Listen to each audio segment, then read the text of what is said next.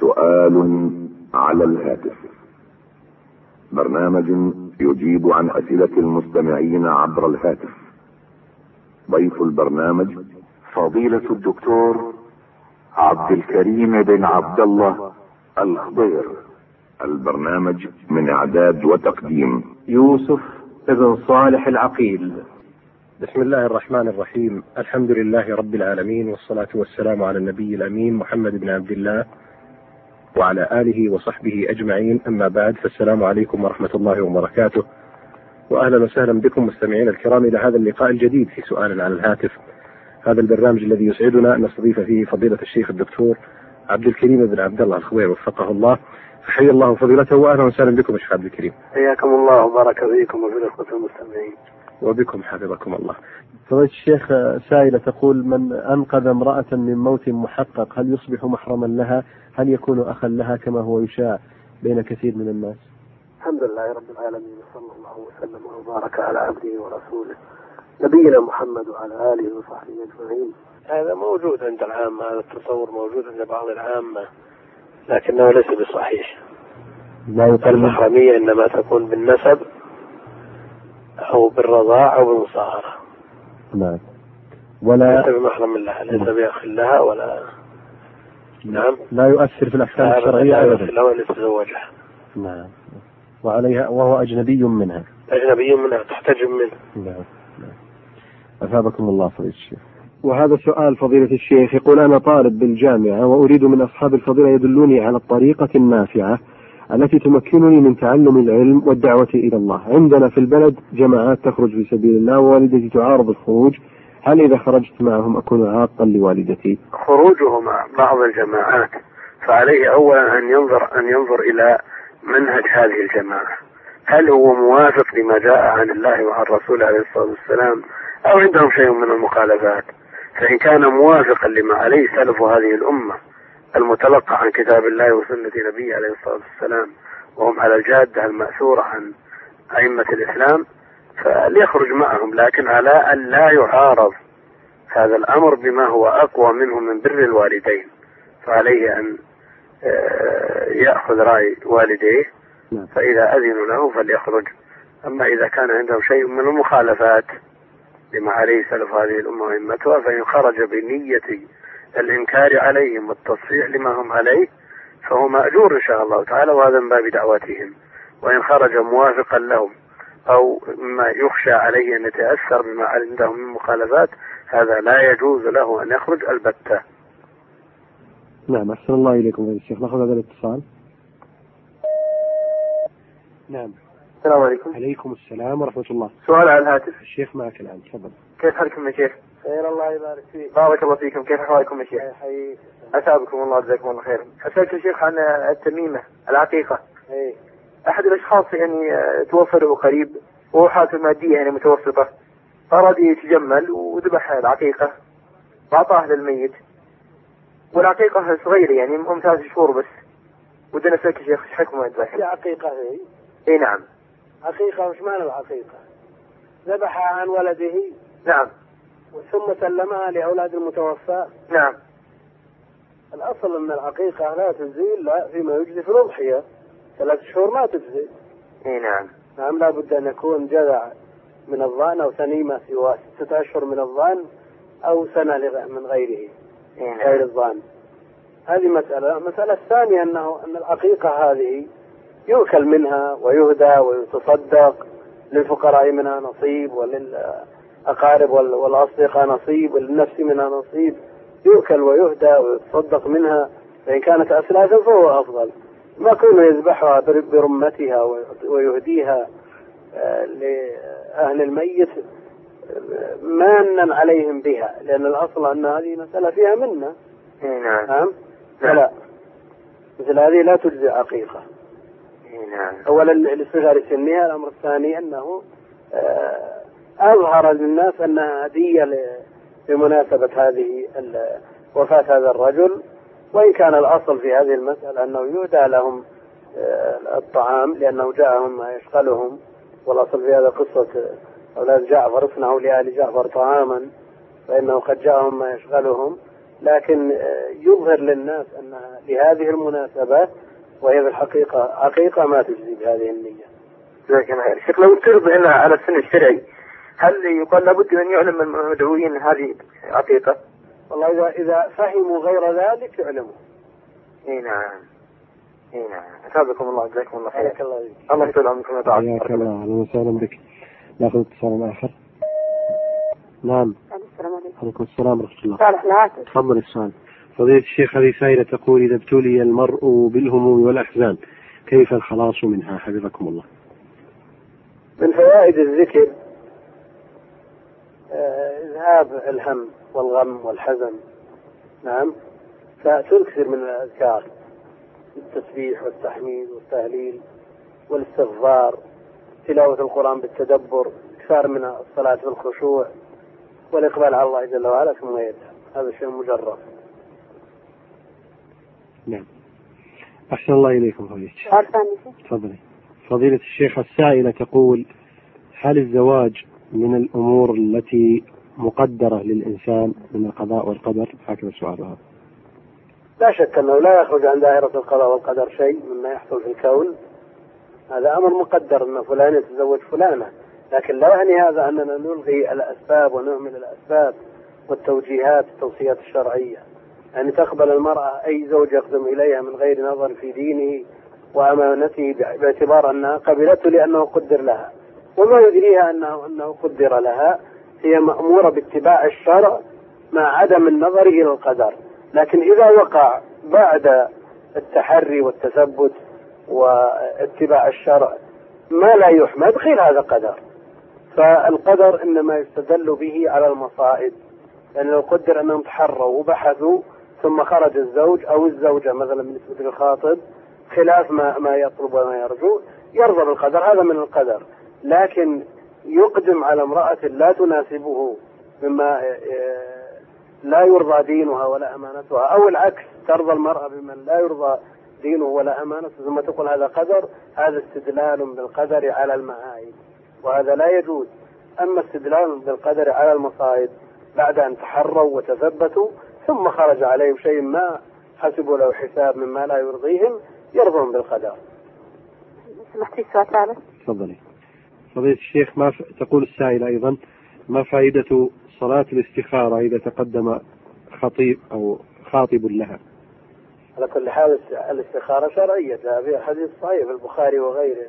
إذا هم أحدكم بالأمر فليركع ركعتين من غير الفريضة ثم ليدعو وليقل فإذا استخار وجه إلى الخير إن شاء الله تعالى. فضيلة الشيخ السائلة أيضا تقول إذا طلق رجل امرأته ثم بقيت ثلاث سنوات ورغب كلاهما في العودة لبعضهما البعض. ما آه، ذا يفعلان حفظكم الله. إذا كان الطلاق رجعي واحدة أو اثنتان. نعم. نعم. فهو أسوة الخطاب. يخطبها من وليها ويتزوجها بالشروط المعتبرة بالصداق بالولي بالشهود بالعقد الشرعي ثم بعد ذلك يتزوجها. أما إذا كانت بائنة بثلاث طلقات فلا بد أن تنكح زوجا غيره. لا بد أن تنكح زوجا غيره. هذه إذا كان إذا كانت قد خرجت من العدة. نعم. ما دام ثلاث سنوات خرجت من العدة. نعم. آه، تقول السائلة أيضا فضيلة الشيخ في سؤال آخر. آه، ما صفة الاغتسال من الحيض؟ حفظكم الله؟ صفة الاغتسال من الحيض كالغسل من الجنابة. آه، توضأ وضوء الصلاة وتغسل ما الموضع موضع الحدث وما لوثه وتتنظف بما يزيل الأثر. نعم. ثم ذلك تتوضأ وضوء الصلاة ثم تفيض الماء على رأسها ثلاثا ثم الشق الأيمن كذلك ثم الشق الأيسر. تعمم بدنها بالماء. وإذا كان شعرها كثيفا أو مربوطا تنقضه أو مظهورا تنقضه من أجل غسل الحيض. نعم أثابكم الله فضيلة الشيخ. الله يجزاك خير حفظك الله أختي. نأخذ اتصال آخر. نعم. السلام عليكم. عليكم السلام ورحمة الله. سؤال على الهاتف؟ الشيخ معك حفظك الله. السلام عليكم يا شيخ. وعليكم السلام ورحمة الله وبركاته. كيف حالك؟ بارك الله فيك. خير الله يثيبك يا أخوان. الله يسلمك. عندي سؤال بالله. تفضل يا أخي. آه إذا أتى المرء بعد صلاة الفجر بالأذكار ثم أراد أن يقرأ أذكار الصباح والمساء هل تكفيه قراءة آية الكرسي والمعوذات قل هو الله أحد التي قرأها في أذكار الصلاة أم لابد أن يعيدها مرة أخرى؟ تكفي تكفي يا أخي. تكفي؟ إي نعم تكفي تتداخل. جزاك الله خير. بارك الله فيك. حياك الله يا أخي الكريم. نأخذ اتصالا آخر أيضا. نعم. السلام عليكم. عليكم السلام. سؤال تفضل السؤال. فضيلة الشيخ سائلة تقول إذا دعا المرء بدعاء فهل له أن يقول اللهم اجعل هذا عاجلا غير عاجل. إذا كان المصلحة إذا كان مصلحته في التعجيل فهو من تمام الدعاء. إذا كان مصلحته في التعجيل فهو من تمام الدعاء. لكن لا يدخل في قول الرسول صلى الله عليه وسلم ما لم يعجل؟ لا يعجل إذا عجل بالترك. مو بيعجل في الطلب. لا. نعم. إنما يعجل في ترك الدعاء. فيقول دعوت دعوت للمرأة استجاب لي فيترك ويستحسن. لا هذا ما يدخل. لأن هذا جزء من المطلوب كونه يأتي عاجلا. هذا جزء من المدعو به.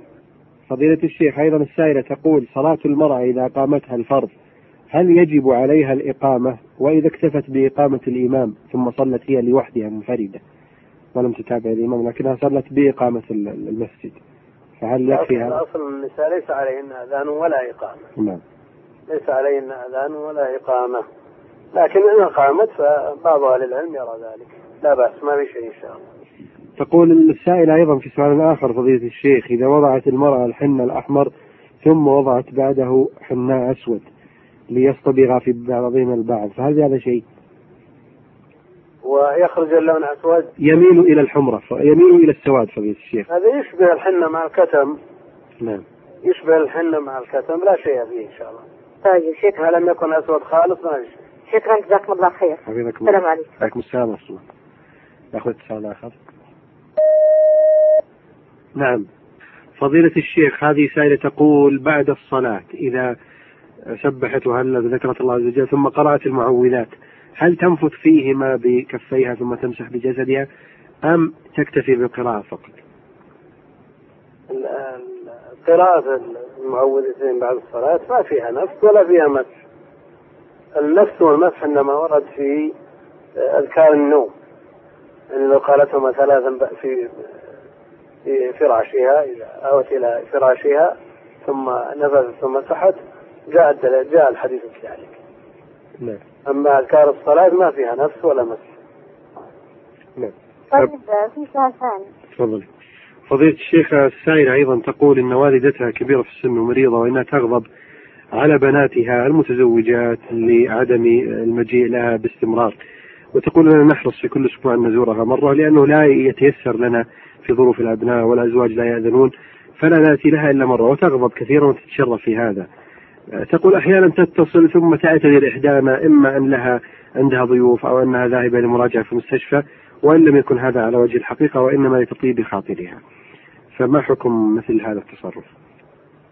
يعني آه، بالكذب نعم يا شيخ. هذا كذب لا يجوز لكن المعاريض فيها مندوحة المعاريض فيها مندوحة لا تصرح بكذب صريح. لمح نعم. نعم.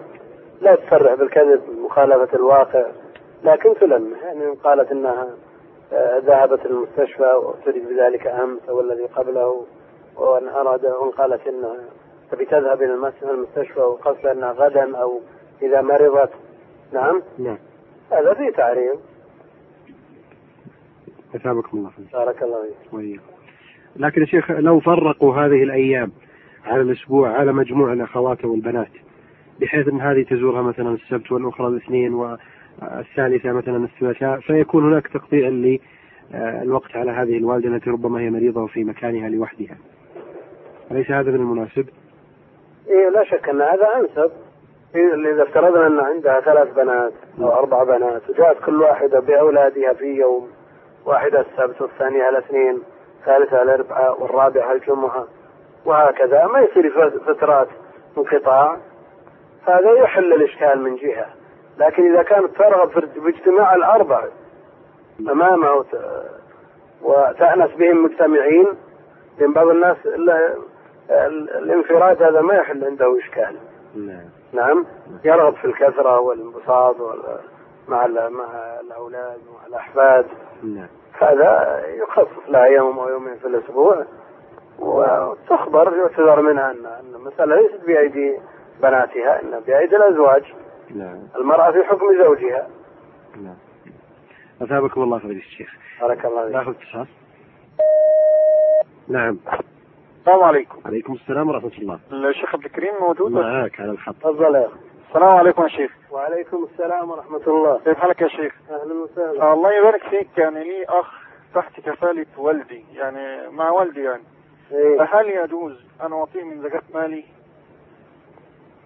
هذا أخوك. أخويا هنا بس تحت كفالة أو عايش مع والدي يعني وحاجات زي كده. أبوك قادر على الإنفاق عليه ولا غير قادر؟ والله ممكن يكون قا... يعني مش مش 100% يعني. يعني ممكن الوالد ممكن يحتاج فلوس يعني وحاجات زي كده. وإحنا بنبعت للوالد فلوس يعني لكن ممكن يحتاج أكتر. على أساس إن هو تعبان وباخد علاج وحاجات زي كده. ولا أخوك؟ إيه أخوي نعم. على كل حال إذا كان أبوك عاجز عن الإنفاق عليه نعم. لا مانع من تعطيه جزاك الله خير. لم يكن مالكم واحد شركاء. لا لا لا مالنا مش واحد كل واحد لحاله يعني. طيب. أيوه بس هو بقول لك آه هو عايش مع والدي مع والدي يعني وحاجات زي كده. كان والدك عاجز عن الإنفاق عليه. هي والدي عاجز نعم. على أساس إن هو مريض وباخد علاج كتير وحاجات زي كده. الله يعينه فهل يجوز إن أنا اعطي له من زكاة لا؟ بأس إن شاء الله. نعم يا شيخ. لا بأس إن شاء الله. جزاك الله خير. السلام عليكم. عليكم السلام. ورحمة الله. حياك الله يا أخي الكريم. ناخذ اتصال آخر. نعم. السلام عليكم. عليكم السلام ورحمة الله. فضيلة الشيخ هذه سائلة تقول إذا جلست أنتظر الصلاة فاستغرقت في النوم فهل ينقض هذا الوضوء؟ إذا كانت لا تحس من لديها. فهذا ينقض الوضوء لأنه قد قد تحدث وهي لا تشعر. الأخت فضيلة الشيخ تورد أنه قد سمعت أن الصحابة ينتظرون صلاة المغرب وأن لهم غطيط شيء من هذا القبيل. وجهوها حفظكم الله في هذا. نعم جاء في الخبر أنهم ينتظرون العشاء حتى تخفق رؤوسهم. فهذا يدل على أنهم غير مت- معتمدين على شيء. فإذا خفقت رؤوسهم انتبهوا. مثل هذا لا يتصور منه خروج حدث من, من غير شعور. هذا لا بس هذا نعاس نعم. مم. طيب يا جزاكم خير. حفظك الله. خير. ناخذ اتصال آخر نعم. السلام عليكم. عليكم السلام ورحمة الله. فضيلة الشيخ السائلة تقول ما حكم ترك سورة بعد الفاتحة في آه، الفريضة؟ قراءة الفاتحة ركن من أركان الصلاة لا تصح إلا بها وما عدا ذلك فهو سنة. سنة يرتب عليه الأجر إذا جيء به إذا قرئ قرأت سورة أو آيات بعد الفاتحة. أثيب القارئ وإذا تركها لا شيء عليه. ولو عمدا. ولو عمدا. لأنها سنة عند أهل العلم. نعم. أثابكم الله فضيلة الشيخ. فضيلة الشيخ أيضا السائلة تقول إن زوجها قد حلف عليها بالطلاق إن هي أخرجت الإبن للصلاة عمر هذا الإبن سبع سنوات. فتقول هل لي أن ألتزم بهذا وهل يترتب عليه طلاق لو لا قدر الله؟ أخلفت في هذا. ال- الإبن هذا أتم السابعة. نعم. هذا يؤمر بالصلاة. هذا يؤمر بالصلاة. نعم. لكن إذا خشي الأب على ولده من قرناء السوء وأن يكون له التفات يمين ولا شمال نعم؟ نعم. مما يضر به فله أن يمنعه من الخروج إلى المسجد. نعم. له أن يمنعه من الخروج إلى المسجد في هذا السن إلا بصحبته لا سيما إذا لاحظ في حيه أو بين أطفال الحي شيء لا يرتضيه. إذا خشي عليه من ذلك له أن يمنعه. وكونه يحلف بالطلاق؟ إذا كان قصده الحث والمنع من إخراجها الولد ولم يقصد بذلك آه، آه، طلاق المرأة كفر كفارة يمين بما ذهب إليه جمع من التحقيق أن الطلاق غير مقصود أن حكمه حكم اليمين. مثل هذا إذا أخرجته يكفر كفارة يمين إذا رأت المصلحة في ذلك وإن رأوا المصلحة في أنه لا يخرج إلا مع أبيه ومع من يضمن حفظه من الالتفاف قرناء السوء عليه فهذا لا شك أنه احتياط. نعم. ثابكم الله فضيلة الشيخ. بهذه الإجابة مستمعينا الكرام نصل إلى ختام هذه الحلقة. تقدم في ختامها بالشكر الجزيل لفضيلة الشيخ الدكتور عبد الكريم بن عبد الله الخضير وفقه الله. شكرا لكم مستمعينا الكرام نلقاكم بإذن الله تعالى وأنتم في خير وعلى خير. والسلام عليكم ورحمة الله وبركاته.